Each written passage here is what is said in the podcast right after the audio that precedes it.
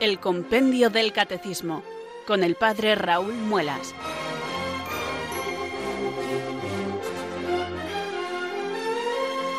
Muy buenas tardes, queridos oyentes de Radio María. Son las 4 o las 3 en Canarias. Aquí comienza una nueva edición del programa El Compendio del Catecismo de la Iglesia Católica. Reciban desde Talavera de la Reina un saludo muy cordial del Padre Raúl Muelas, que un día más les habla desde estos micrófonos de Radio María, la radio de la Virgen, la fuerza de la esperanza. Sed todos bienvenidos.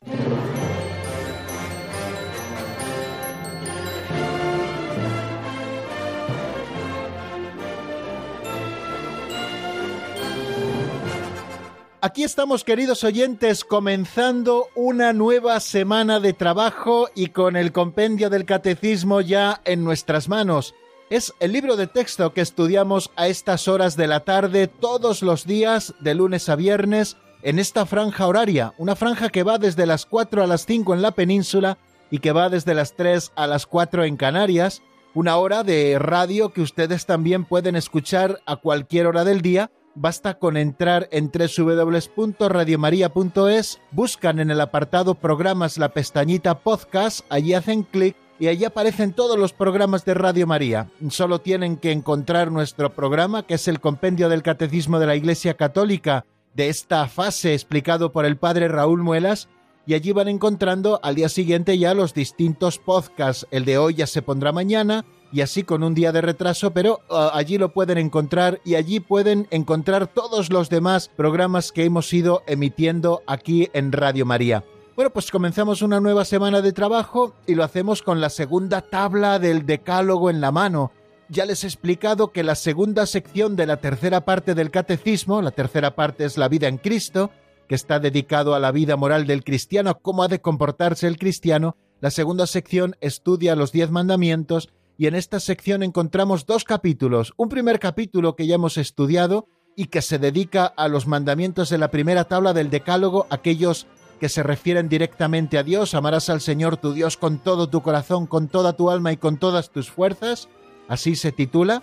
Aquí hay varios apartados o varios artículos o varios epígrafes. Primer mandamiento, amarás al Señor sobre todas las cosas. Segundo mandamiento, no tomarás el nombre de Dios en vano. Y tercer mandamiento, santificarás las fiestas. Todo esto ya lo estudiamos. Y en el penúltimo programa ya dimos el salto hacia el capítulo segundo, que se centra en la segunda tabla del Decálogo y que estudiará, si Dios quiere, los siete mandamientos restantes. El cuarto honrarás a tu padre y a tu madre, el quinto no matarás, el sexto no cometerás actos impuros, el séptimo no robarás, el octavo no dirás falso testimonio ni mentirás, el noveno no consentirás pensamientos ni deseos impuros, y el décimo no codiciarás los bienes ajenos. Bueno, pues este segundo capítulo comienza por el artículo primero, que es el cuarto mandamiento de la ley de Dios, honrarás a tu padre y a tu madre. Ya estuvimos estudiando y repasando qué manda el cuarto mandamiento y hoy, si Dios quiere, cuando repasemos la doctrina vista en el último programa, nos centraremos en dos números. ¿Cuál es la naturaleza de la familia en el plan de Dios? y segundo, qué lugar ocupa la familia en la sociedad y si Dios quiere, nos centraremos también en los deberes que la sociedad tiene con relación a la familia y también empezaremos a estudiar cuáles son los deberes de esas relaciones que se generan en el seno de la familia, en este caso de los hijos hacia los padres. También nos asomaremos, pero ya será el día de mañana, en los deberes de los padres hacia los hijos. Bueno amigos, pues ya tenemos más o menos presentado lo que será nuestro programa de hoy. Así que vamos a hacer nuestra oración al Espíritu Santo con toda devoción. Ya saben que nadie puede decir que Jesús es el Señor si no es bajo la inspiración del Espíritu Santo. Por eso nosotros cada día le invocamos, para que Él abra nuestro entendimiento con su luz, para que fortalezca nuestra voluntad también, y nosotros podamos cumplir con el cometido de acercarnos y aprender la verdad. La Iglesia Madre nos la enseña, nos la enseñan estos catecismos, pero necesitamos que Dios nos abra interiormente para que nosotros comprendamos su misterio. Por eso un día más rezamos así. Ven Espíritu Santo, llena los corazones de tus fieles y enciende en ellos el fuego de tu amor. Envía Señor tu Espíritu que renueve la faz de la tierra. Oh Dios, que llenaste los corazones de tus fieles con la luz del Espíritu Santo, concédenos que guiados por el mismo Espíritu, sintamos con rectitud y gocemos siempre de tu consuelo. Por Jesucristo nuestro Señor. Amén.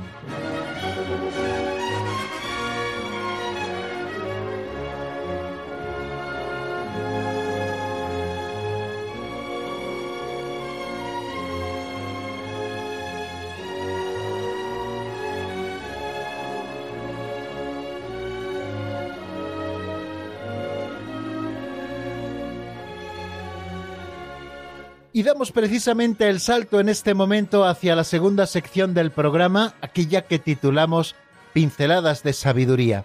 Todos los días nos servimos de un libro auxiliar así titulado Pinceladas de Sabiduría, escrito hace 30 años por don Justo López Melús, un libro muy particular que recoge anécdotas, historietas, cuentecillos, fábulas, que luego nos dan pie a que podamos hacer una reflexión con el ánimo de poder aplicar en nuestra vida concreta aquellos principios generales de la doctrina que nosotros vamos conociendo, que ya conocemos o que vamos redescubriendo, y que es importante que vivamos la vida cristiana en todas sus dimensiones. Y esto, lejos de hacerlo simplemente de una manera teórica, pues tratamos de hacerlo de una manera práctica con las historias que nos ofrecen las pinceladas de sabiduría, siempre simpáticas, siempre ocurrentes, bonitas literariamente hablando, es nuestro amigo Alberto quien nos las presenta cada día. Pues vamos a por la de hoy que se titula Error y Mentira.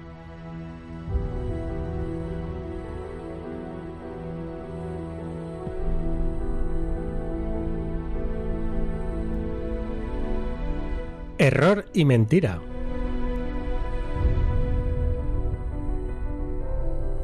El lenguaje es un regalo de Dios al hombre para poder comunicarse usado para mentir es una profanación. Y se puede mentir de muchas maneras. Mentir no es decir lo contrario de la verdad. Eso es un error, una falsedad. Es decir, lo contrario de lo que se piensa. Por ejemplo, si mañana es domingo, pero yo creo que es sábado, si digo que es domingo estoy mintiendo, aunque sea verdad. Isaac y Samuel eran dos amigos rabinos. Eran solo relativamente amigos, pues no se fiaban mucho el uno del otro. Se conocían bien y sabían que cuando hablaban cada uno tenía segundas y terceras intenciones. Un día Isaac iba de viaje y Samuel le preguntó ¿Dónde vas? Voy a Damasco. ¿Me dices que vas a Damasco para que yo piense que vas a Estambul, pero yo sé que vas a Damasco? Entonces, ¿por qué me mientes? Si el lenguaje es un regalo de Dios, merece todo nuestro respeto.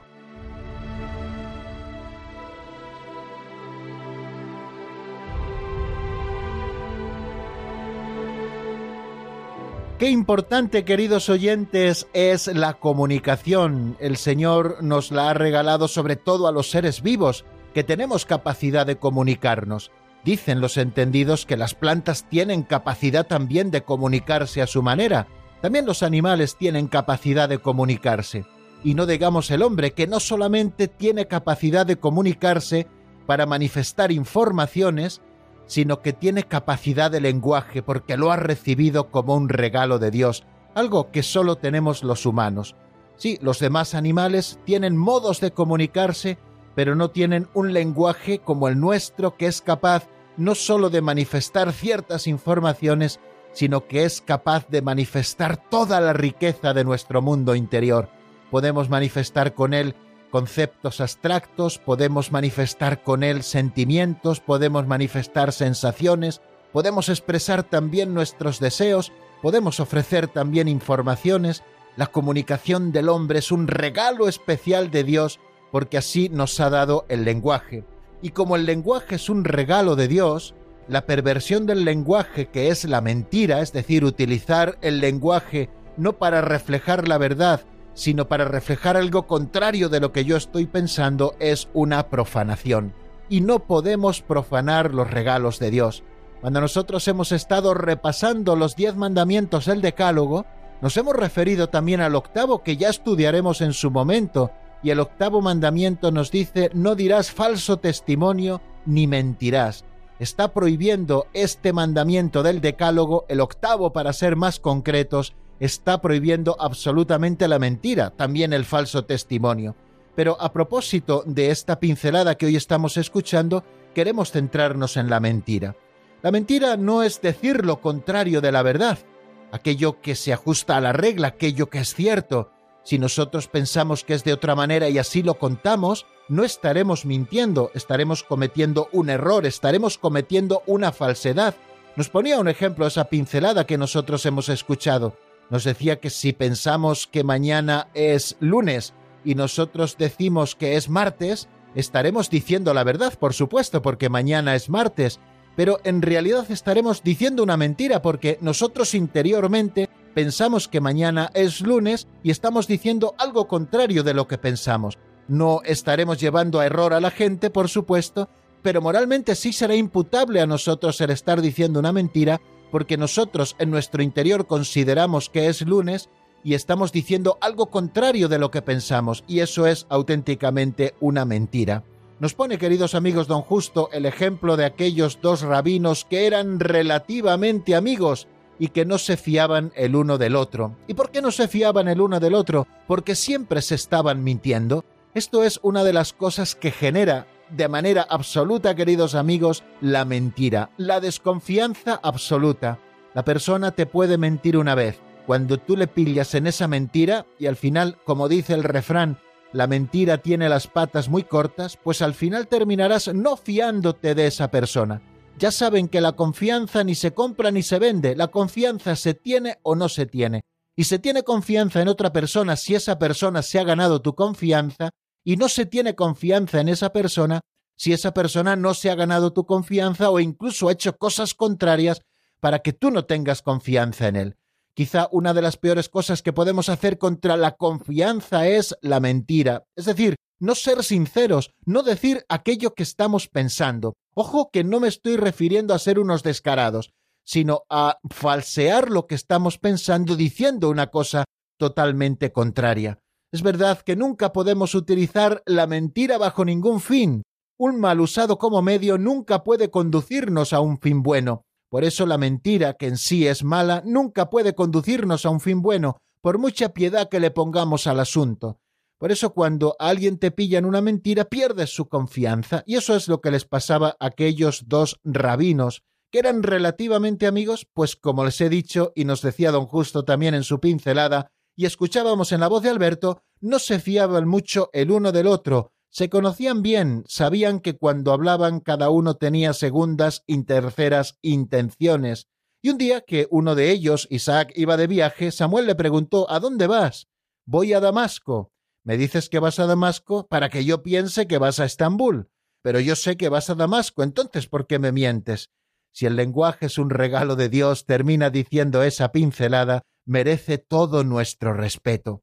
Yo creo que hoy que se nos hace esta reflexión sobre la mentira, tenemos que recuperar ese sentido del lenguaje como un regalo de Dios para comunicar únicamente la verdad.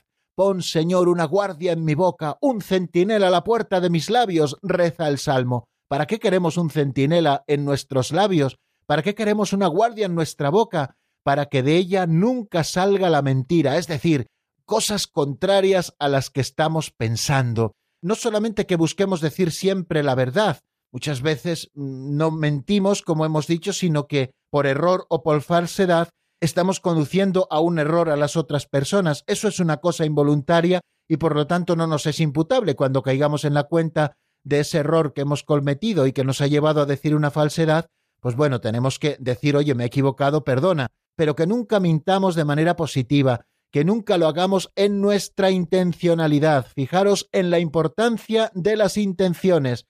La intencionalidad puede ser que algo que no es conforme a la verdad no tenga imputabilidad ninguna o puede convertir incluso algo que es cierto en una mentira. Estemos atentos para que nunca seamos mentirosos. Esa gracia se la pedimos hoy al Señor.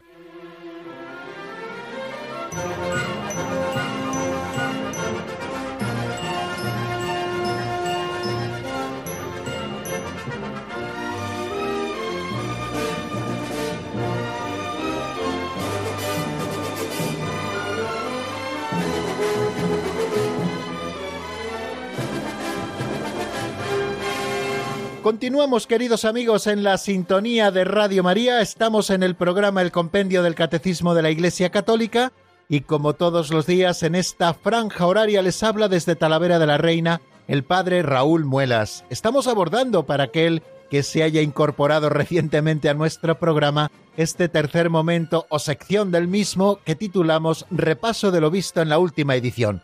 Vamos a comenzar a hacer repaso de los dos números en los que avanzamos en doctrina el pasado jueves. ¿Cuál es la naturaleza de la familia en el plan de Dios? Fijaros, después de haber estudiado qué manda el cuarto mandamiento, el cuarto mandamiento ordena honrar y respetar a nuestros padres en primer lugar y después a todos aquellos a quienes Dios ha investido de autoridad para nuestro bien, después de hablarnos de esto, pues nos va a hablar de la familia. Honrar padre y madre nos está hablando de honrar, respetar, querer, cuidar a nuestros progenitores.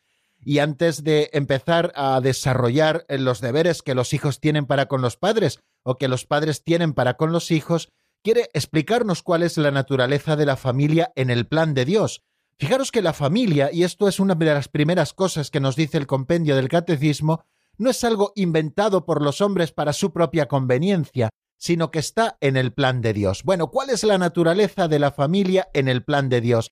¿Qué piensa Dios de la familia? ¿Cómo ha constituido esta institución natural que es la familia? ¿Cómo quiere Dios? ¿Cuál es el plan de Dios sobre la familia? Y nos dice lo siguiente, en el plan de Dios, un hombre y una mujer unidos en matrimonio forman por sí mismos y con sus hijos una familia. Bueno, esto es una primera cosa que es muy importante. Parece que es una simple definición y sin embargo no es tan simple, porque nos está poniendo los fundamentos de lo que la Iglesia considera que es la familia. Y no solamente la familia cristiana fundada en un sacramento, sino la familia natural. La familia natural es un hombre y una mujer que se unen en el matrimonio y que forman por sí mismos y con sus hijos una familia. Una familia, por lo tanto, es la integración de un hombre y una mujer que tienen unos hijos y que están unidos establemente en el matrimonio. El matrimonio es, por tanto, entre un hombre y una mujer que se unen para unos fines concretos que están impresos en la misma naturaleza de esta institución que Dios ha querido en su plan, que es la familia. Dios ha instituido la familia y le ha dotado de su constitución fundamental. Es Dios quien ha dado ese carácter especial que la familia tiene, quien le ha marcado sus fines, los fines naturales que la familia tiene, y quien ha marcado también cuáles son los elementos esenciales de esa otra institución que constituye la familia, que es el matrimonio entre un hombre y una mujer. Dios, por lo tanto, que en su plan ha querido que el hombre y la mujer estén unidos de una manera estable hasta el final, formando una familia con sus propios hijos, ha instituido la familia él y le ha dado una constitución fundamental. Cuando en el libro del Génesis nosotros leemos aquellas palabras, por eso abandonará el hombre a su padre y a su madre y se unirá a su mujer y serán los dos una sola carne, pues estamos recordando el plan de Dios sobre la familia. Y les dijo, creced, multiplicaos, llenad la tierra y sometedla, por lo tanto, Dios ha querido al hombre y a la mujer unidos en unión estable y que en el seno de esta unión nazcan los hijos. Esto es lo que constituye la familia, no otras cosas. Esto es lo que nosotros entendemos por familias. Una institución que Dios ha querido positivamente, es más, que Él mismo ha instituido a la familia y le ha dotado de su constitución fundamental. Y continúa diciéndonos ese número 456 que el matrimonio y la familia están ordenados al bien de los esposos y a la procreación y educación de los hijos. Estamos recordando con esta frase algo que ya estudiamos cuando nos asomamos al sacramento del matrimonio. Decíamos que el matrimonio tiene unos fines, y lo mismo la familia que está fundamentada sobre un matrimonio, y no solamente sobre el matrimonio sacramento, sino sobre el matrimonio natural. La familia tiene unos fines, y esos fines son, en primer lugar, el bien de los esposos y, en segundo lugar, la procreación y educación de los hijos. Al hablar de primer lugar y segundo lugar, no me estoy refiriendo a que haya un fin primario y un fin secundario, no, ambos fines están al mismo nivel, el bien de los esposos y la procreación y educación de los hijos. Uno busca casarse no por obtener bienes fiscales o por no sé qué cosa, uno busca casarse porque busca el bien de la persona a la que ama, el esposo de la esposa o la esposa del esposo, y porque quiere que de esa unión nazcan los hijos, sean engendrados los hijos, en su seno nazcan y en su seno sean también educados los hijos. Fijaros, por tanto, que el matrimonio y la familia, que tienen unos fines propios, que son el bien de los esposos y la procreación y educación de los hijos, hace que entre los miembros de una misma familia se establezcan relaciones personales y responsabilidades primarias. Decíamos que esto ocurre entre los esposos, entre el esposo y la esposa, la esposa y el esposo, surgen una serie de relaciones que llamamos esponsales y que son relaciones personales que tienen una serie de responsabilidades primarias que el esposo tiene con su esposa y al revés y la esposa con el esposo, también relaciones personales entre los padres y los hijos que llamamos relaciones paterno-filiales y que también engendran responsabilidades primarias de los padres hacia los hijos y de los hijos hacia los padres. También relaciones entre los hermanos que llamamos relaciones fraternas que también tienen unas responsabilidades. El hecho de que nosotros tengamos una serie de responsabilidades con nuestros hermanos nace precisamente de esto que nos trata de explicar el compendio del Catecismo en el 456. Y termina diciéndonos que en Cristo la familia se convierte en iglesia doméstica porque es una comunidad de fe, de esperanza y de amor. Cuando estudiamos el sacramento del matrimonio decíamos que en el caso de los bautizados, esta unión natural, que ha sido querida por Dios e instituida por Dios, ha sido elevada al grado de sacramento, de manera que cuando una familia se constituye en Cristo con el sacramento del matrimonio, esa familia no se convierte solamente en una generadora de relaciones personales que tiene sus propios fines, sino que también se convierte en una iglesia doméstica, porque es una auténtica comunidad de fe, de esperanza y de amor, como lo es la Iglesia. Es más, los esposos están llamados a ser testigos en medio del mundo, queridos oyentes, de ese amor que Cristo tiene por la Iglesia. Bueno, fijaros cuántas cosas estuvimos viendo a propósito de ese número 456 y que nosotros ahora recordamos de una manera muy somera, con una lectura como muy por encima de lo que nos pone este número del compendio del catecismo que repasamos. En el plan de Dios, un hombre y una mujer unidos en matrimonio forman por sí mismos y con sus hijos una familia. Ahí tenemos una definición de familia, una familia que es querida por Dios, que está en el plan de Dios. Otro tipo de uniones, estamos hablando de la familia, y esto es la familia, esto es lo que entiende la Iglesia por familia según el plan de Dios. Y Dios ha instituido la familia, por lo tanto, puesto que está en su plan y la ha dotado de su constitución fundamental. No ha dejado que los hombres se inventaran una constitución o un reglamento para la familia. Es verdad que a veces algunas cosas cambian de unas culturas a otras, pero de una manera natural los elementos esenciales siempre son los mismos. El matrimonio y la familia están ordenados al bien de los esposos y a la procreación y educación de los hijos. Les decía que la gente no se casa por otro tipo de fines, sino que ha de casarse por estos, para constituir una comunidad de vida y amor con su esposo, con su esposa, del cual luego nazcan los hijos y sean educados humanamente y también cristianamente, porque en el seno de la familia ha de transmitirse también la fe. Ya se nos apunta a las relaciones personales y a las responsabilidades primarias que surgen en el seno de la familia, y también nos ha dicho que en Cristo la familia se convierte en una iglesia doméstica porque es una comunidad de fe, de esperanza y de amor. También nos asomábamos el pasado día al número 457, eh, que se pregunta qué lugar ocupa la familia en la sociedad. Creo que es un número también muy importante. Y nos dice lo siguiente, fijaros la importancia de esta institución natural querida y fundada por Dios.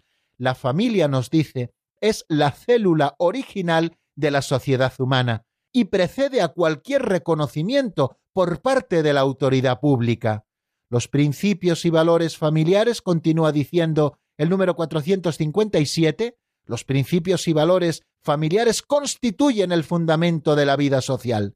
La vida de familia es una iniciación a la vida de la sociedad. Creo que también encontramos aquí unos apuntes importantísimos para comprender el valor que la familia tiene.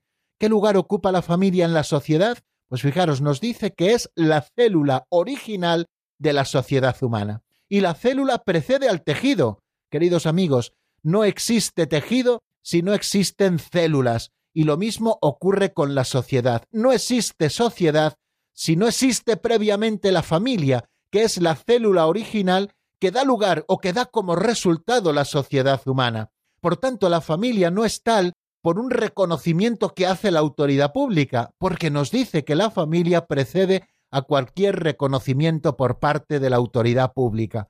Por eso la familia es tan importante y por eso cuando quieren cambiar la sociedad, lo primero que hacen es atacar la familia, porque si existe una familia débil, encontrarán una sociedad débil. Sin embargo, si existe una familia fuerte, si tú te sientes arropado por los de tu carne y los de tu sangre, donde has sido educado en los valores perennes, la sociedad no podrá estar al albur de lo que diga el gobernante de turno o la ideología de turno que trate de manipularla.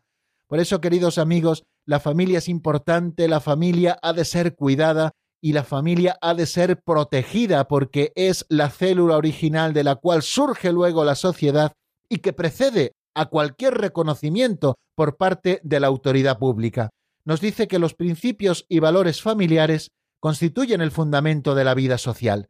A eso me quería referir, queridos oyentes, cuando les digo que si existe una familia fuerte, bien fundamentada, existe también una sociedad o una vida social sólida con unas relaciones estables y buenas, cuando en el seno de la familia se cuidan las relaciones de los esposos entre sí en la fidelidad, cuando se cuidan también las relaciones de amor entre los padres y los hijos, también entre los esposos, entre los hermanos entre sí, cuando los padres transmiten los valores que aprendieron de sus padres, que a su vez lo aprendieron de los suyos, y con estos valores por supuesto que va también la fe, y lo van transmitiendo, verdaderamente nos estamos sumando a una corriente que nos fundamenta tan fuerte, tan fuerte, que hace que no nos pueda llevar el viento. Los principios y valores familiares constituyen el fundamento de la vida social. Cuando en la familia no hay principios, cuando en la familia no se cuidan los valores, tampoco se cuidan en la vida social y tampoco en la sociedad. Y termina diciéndonos ese número, y con esto quiero ir terminando porque solo se trata de apuntar un poquito lo que dijimos, que la vida de familia es una iniciación a la vida de la sociedad. Fijaros si no donde nosotros aprendemos a amar. Aprendemos a amar en el seno de la familia. ¿Dónde aprendemos nosotros a trabajar por los otros, a querer a los otros en el seno de la familia, porque en el seno de la familia unos y otros se ayudan de una manera desinteresada, o al menos así debe ser, de una manera gratuita. ¿Dónde aprende uno a rezar antes que en la iglesia? Pues en el seno de la familia, claro que sí. Quiere decir que nos iniciamos en la vida en sociedad en nuestra propia familia. Por eso es tan importante cuidar siempre la vida de familia. Muchas más cosas podríamos decir, queridos oyentes, porque este tema nos daría para mucho, además es muy sugerente, además es hermoso, pero vamos a detenernos porque tenemos que seguir avanzando. Yo les propongo en este momento que escuchemos un tema de Fray Nacho titulado Tengo, que está sacado del álbum En el Silencio. Si les parece, escuchamos estos compases y después estamos nuevamente juntos para seguir avanzando hacia el número 458.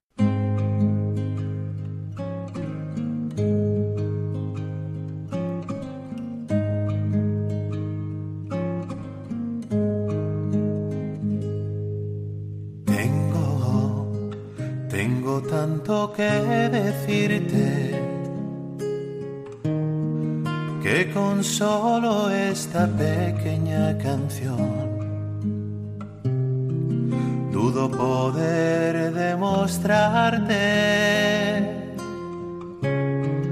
tanto como te amo yo. Tengo mil razones para amarte y con solo tres minutos de mi voz dudo poder devolverte. Ni una pizca de tu amor. Y tengo tengo tanto que contarte y al sentirte otra vez se me va la voz y queda solo un eterno silencio, silencio que me arropa y me trae tu amor.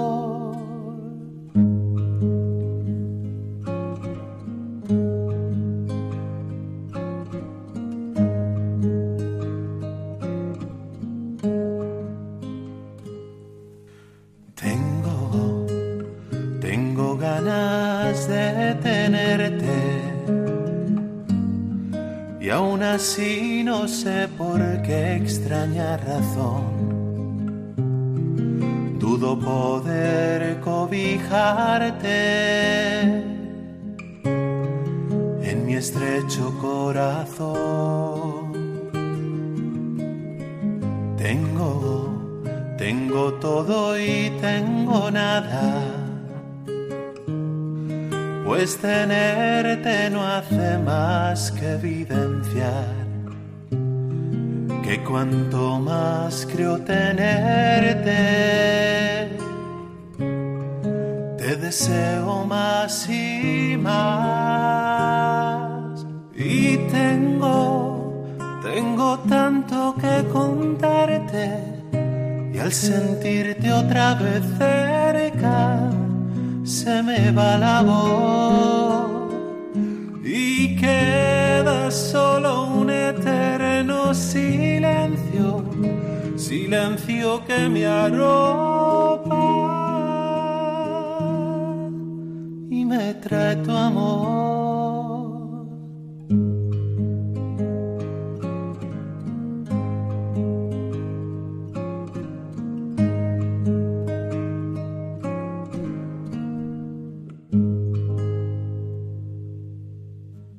Están escuchando el Compendio del Catecismo con el Padre Raúl Muelas.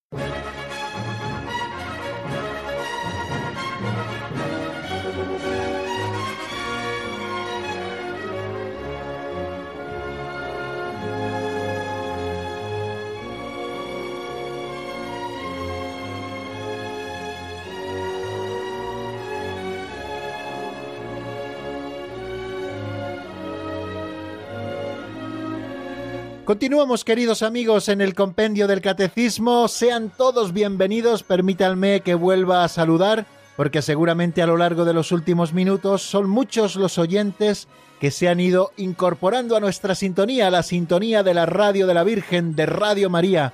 Estamos en este programa que se titula, como nos decía la locución, el compendio del catecismo, y desde Talavera de la Reina les habla una vez más el padre Raúl Muelas. Al comienzo de esta semana, en la que vamos a empaparnos del cuarto mandamiento de la ley de Dios que dice honrarás a tu padre y a tu madre, y en cada una de las explicaciones que nos ofrece el compendio del catecismo en los números que dedica a este mandamiento.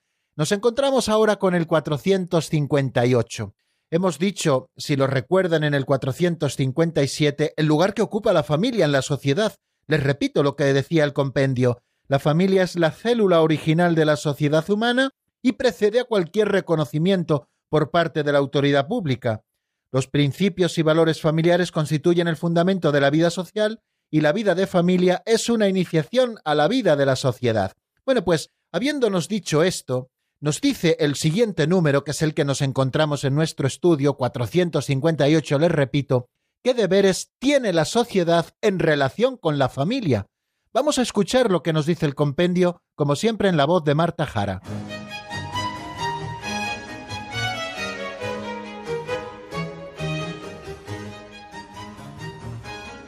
Número 458. ¿Qué deberes tiene la sociedad en relación con la familia? La sociedad tiene el deber de sostener y consolidar el matrimonio y la familia, siempre en el respeto del principio de subsidiariedad. Los poderes públicos deben respetar, proteger y favorecer la verdadera naturaleza del matrimonio y de la familia, la moral pública, los derechos de los padres y el bienestar doméstico.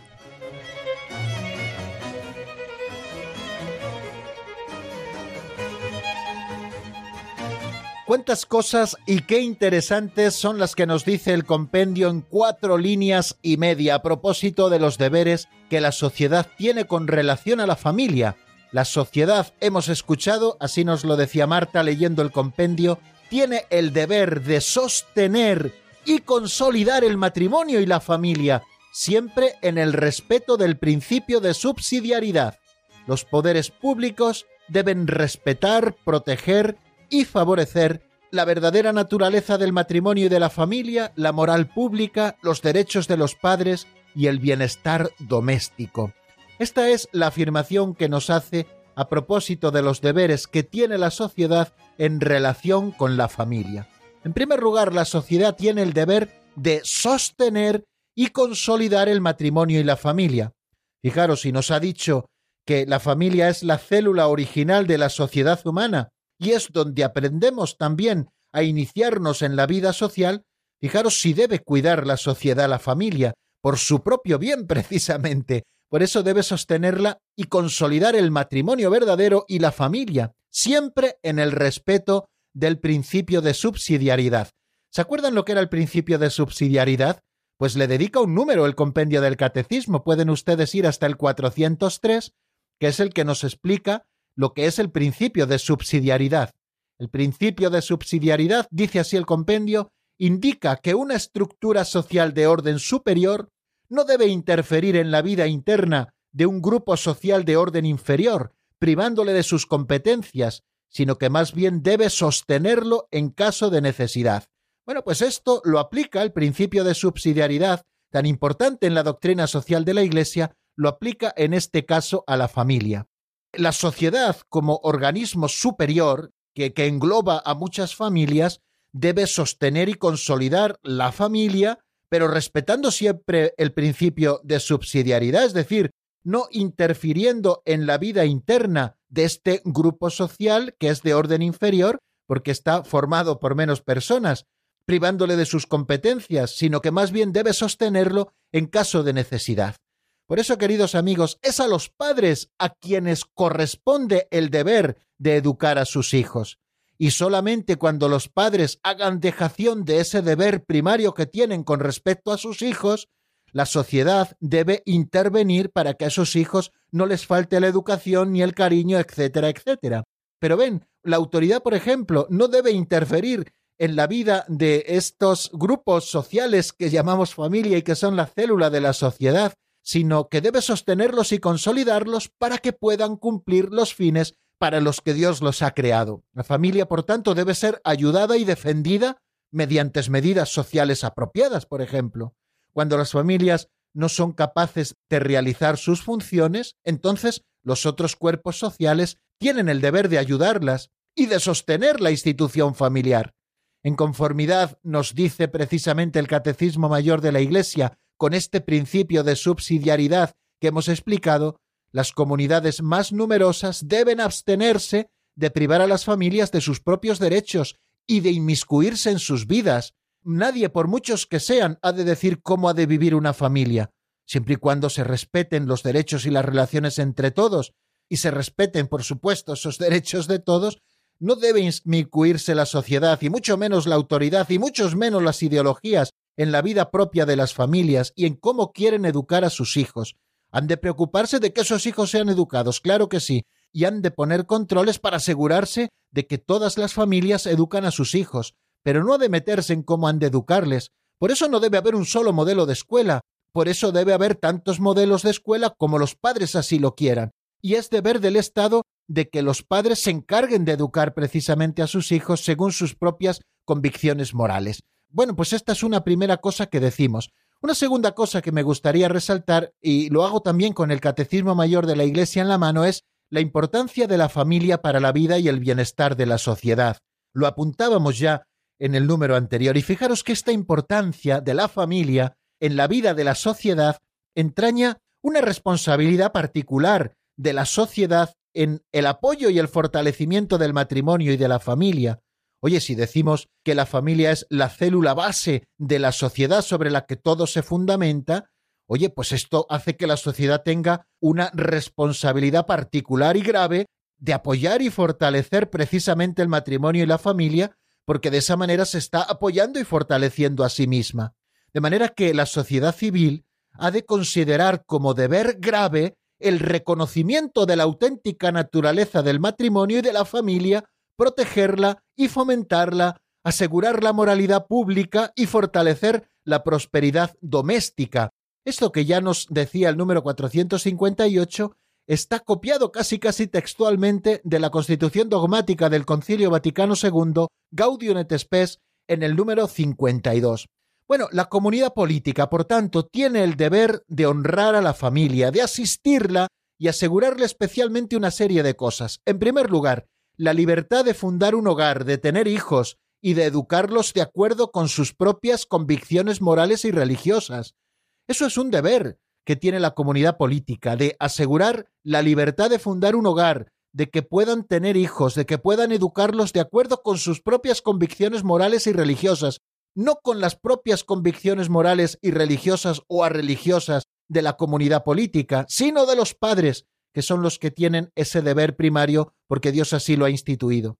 Segundo, también deben asegurarles la protección de la estabilidad del vínculo conyugal y de la institución familiar. La sociedad ha de proteger la estabilidad del vínculo, del vínculo conyugal y de la institución familiar. También debe asegurarles la libertad de profesar su fe, de transmitirla, de educar a sus hijos en ella, con los medios y las instituciones necesarios. También la comunidad política ha de asistir a la familia y asegurarle el derecho a la propiedad privada, a la libertad de iniciativa, a tener un trabajo, una vivienda, el derecho a emigrar, el derecho a buscar una vida mejor. También, conforme a las instituciones del país, ha de procurarle el derecho a la atención médica, a la asistencia de las personas de edad, a los subsidios familiares. Fijaros, todo esto es de la doctrina social de la Iglesia, también la comunidad política ha de asistir y asegurar para que la familia tenga la protección de la seguridad y la higiene, especialmente por lo que se refiere a los peligros como la droga, la pornografía, el alcoholismo, etc. La comunidad política ha de proteger a la familia también contra estos ataques que hacen que la familia pueda peligrar, y también ha de procurarles la libertad para formar asociaciones con otras familias y de estar así representadas ante las autoridades civiles. Bueno, como ven, queridos amigos, los deberes que tiene la sociedad en relación con la familia son muchos y muy importantes. Tenemos que tenerlos siempre a la vista, porque el cuarto mandamiento, queridos amigos, ilumina las demás relaciones en la sociedad. En nuestros hermanos y hermanas vemos a los hijos de nuestros padres, en nuestros primos los descendientes de nuestros antepasados, en nuestros conciudadanos los hijos de nuestra patria, en los bautizados los hijos de nuestra madre la Iglesia. En toda persona humana vemos un hijo o una hija del que quiere ser llamado Padre nuestro. Así nuestras relaciones con el prójimo se deben reconocer como pertenecientes al orden personal. El prójimo no es un individuo de la colectividad humana, es alguien que por sus orígenes, siempre próximos por una u otra razón, merece una atención y un respeto singulares. Las comunidades humanas están compuestas, y esto nunca lo tenemos que olvidar, queridos amigos, por personas, de manera que gobernarlas bien no puede limitarse simplemente a garantizar los derechos y el cumplimiento de deberes, como tampoco a la sola fidelidad a los compromisos. Las justas relaciones entre patronos y empleados, gobernantes y ciudadanos suponen la benevolencia natural conforme a la dignidad de personas humanas deseosas de justicia y de fraternidad. Si siempre es interesante recordar todas estas cosas, creo que en el momento que nos toca vivir es más importante todavía. Y veo, queridos amigos, que por la hora que es no nos va a dar tiempo a abordar el número 459 que nos habla de los que nos habla de los deberes de los hijos hacia sus padres y merece que nos detengamos tranquilamente en ese número.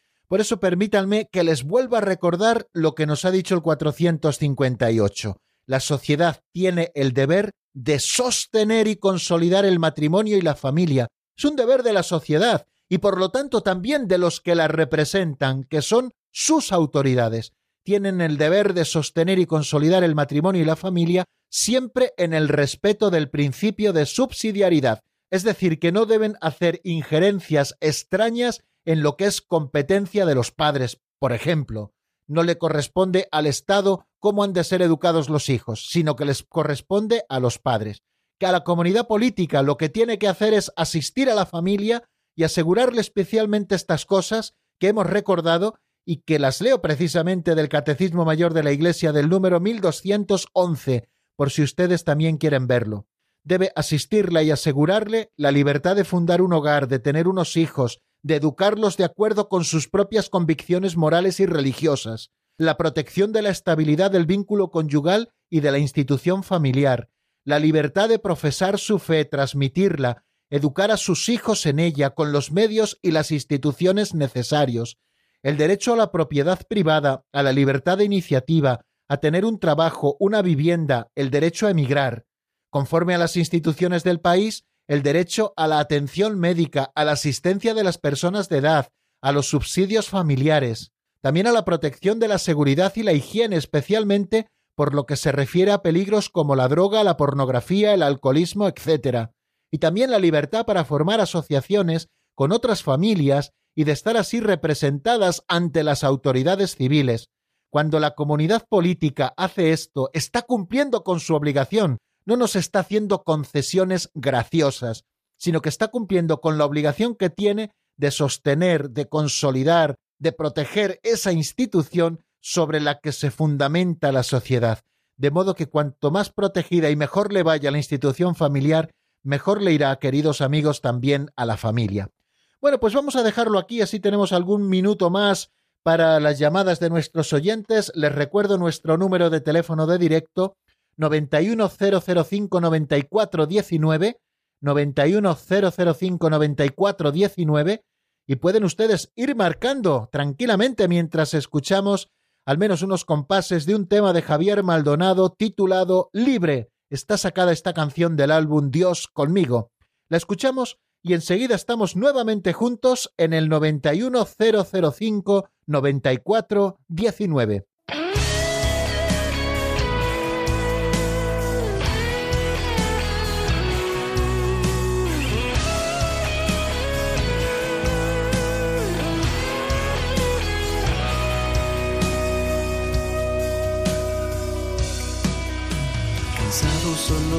Afligido, sin rumbo y sin razón, buscando llenar un vacío en mi corazón.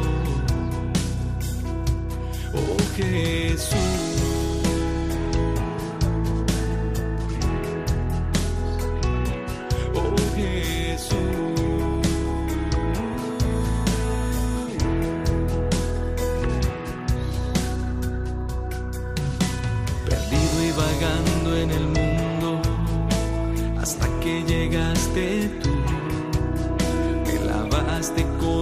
sangre que allí derramaste tu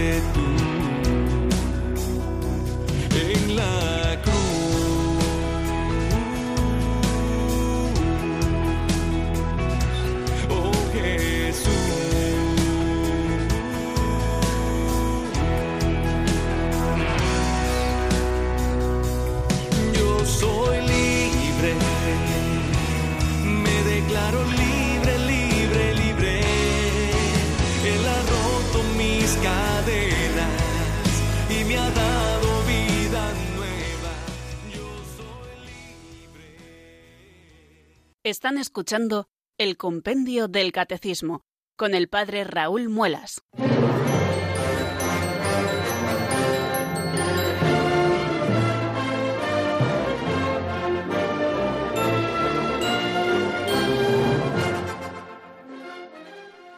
Un poquito más de diez minutos nos separan de las cinco de la tarde, queridos oyentes, y es el momento de sus llamadas. Tenemos un número de teléfono habilitado, el 91005 9419, para que ustedes puedan hacernos sus preguntas o compartir con nosotros alguna reflexión o alguna experiencia. Sin más preámbulos, damos paso a la primera llamada que nos llega desde la ciudad de Pamplona. Micaela, buenas tardes y bienvenida. Hola, buenas tardes. En primer lugar, le voy a saludar y en segundo lugar, darle las gracias porque mire, eh, por todo lo que nos está enseñando. Y aparte, este punto de hoy es que ha tocado usted la médula, médula, médula, que es importantísimo. Porque claro, no hace muchos días que aún los gobiernos decían que los hijos son de los, del gobierno. Eso, mire, mira, me ha, me ha hecho una ilusión que usted aclare todas estas cosas bien, porque muchas veces igual la gente estamos un poco confusas, pero yo no estaba confusa, ¿eh? Yo por lo menos ya sabía que mis hijos son de mis hijos, ¿entiende? Y darle las gracias por todo, porque lo que nos está enseñando nos profundiza muchísimo más. Estoy yo todos los días con el catecismo aquí y con el compendio también, siguiendo punto por punto. Y no me puedo olvidar, porque algún día que no puedo lo siento un montón. Muchas gracias, pues padre. Muchísimas gracias a usted, Micaela, por la fidelidad al programa, por la fidelidad a Radio María y sobre todo por la ilusión que pone en ir profundizando en la doctrina católica, que vamos desgranando poquito a poco según los temas que nos presenta nuestro libro de texto, que es el Compendio del Catecismo de la Iglesia Católica. Ahora estamos eh, precisamente dedicados a este cuarto mandamiento de la ley de Dios, honrarás a tu padre y a tu madre y precisamente aprovecha el compendio del catecismo para mostrarnos lo que la doctrina de la Iglesia nos cuenta sobre la familia y sobre los derechos y obligaciones de la propia familia y cómo ha de aplicarse en la sociedad ese principio de subsidiariedad del que ya hablamos en su momento, con lo cual no debe haber injerencias por parte de asociaciones sociales eh, superiores en número a la familia, porque la familia eh, tiene sus propios derechos y obligaciones que debe desarrollar ella misma. Y por supuesto, como decíamos, entre ellas está el derecho y la obligación que tienen los padres de educar a sus propios hijos, algo que la doctrina social de la Iglesia eh, siempre ha defendido. Lo que le corresponde al Estado es garantizar que los padres puedan hacerlo y puedan llevarlo a cabo y crear las estructuras para que los padres puedan hacerlo, pero no hacer nunca, en ningún caso, como hemos dicho, injerencias de que sea el Estado o sean no sé qué asociaciones las que deben educar a los hijos. Son los padres y además según su conciencia, importantísimo. Pues muchísimas gracias, Micaela, por su, por su aportación y por hacernos nuevamente caer en la cuenta de un punto tan interesante. Damos un salto hasta Granada. Allí nos espera nuestra amiga María. Buenas tardes, bienvenida. Buenas tardes. Pues me alegro mucho lo que está diciendo hoy, bueno, y hoy todos los días, porque lo oigo todos los días, pero que los padres, la educación de los hijos son de los padres. Y ¿me oye? Sí, perfectamente. Aquí estoy escuchándola con mucha atención. Que la educación de los de los hijos son de los padres que para eso son ellos. Lo que el gobierno tiene que preocuparse de darle trabajo a los padres que no les falte creo yo. Así, así es, así es. Y fíjese que le dé trabajo a los padres para educar bien a esos hijos y tenerlo una buena educación. Tiene que preocuparse el gobierno.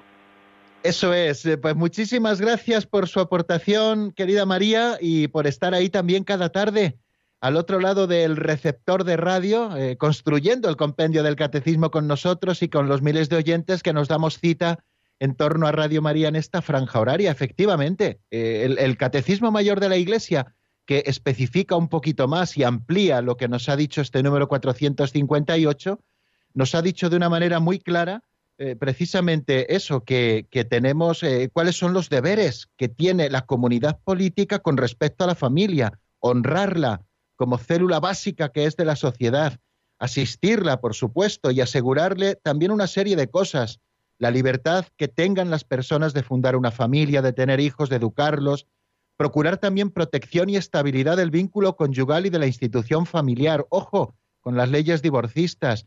Eh, el Estado lo que debe hacer es procurar eh, esa estabilidad del vínculo conyugal para que la familia sea sólida. También la libertad de profesar su fe, de transmitirla, de educar a sus hijos en ella. El derecho a la propiedad privada, la libertad de iniciativa, a tener un trabajo, como usted bien resaltaba, una vivienda, también el derecho a migrar o buscar una vida mejor, y también el derecho a la atención médica, a la asistencia de las personas de edad, a los subsidios familiares, la protección de la seguridad y la higiene contra todo peligro que contra, contra todas estas cosas pueda haber, y también la libertad de formar asociaciones con otras familias para cumplir esos fines primarios que la familia tiene con respecto a la sociedad.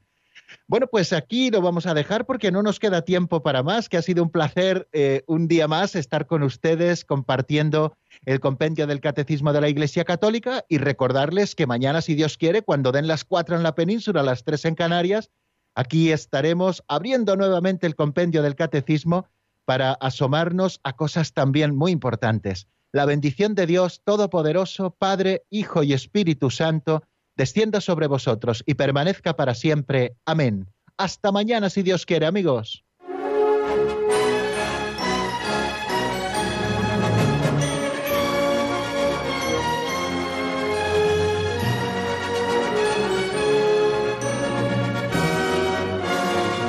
El Compendio del Catecismo con el Padre Raúl Muelas.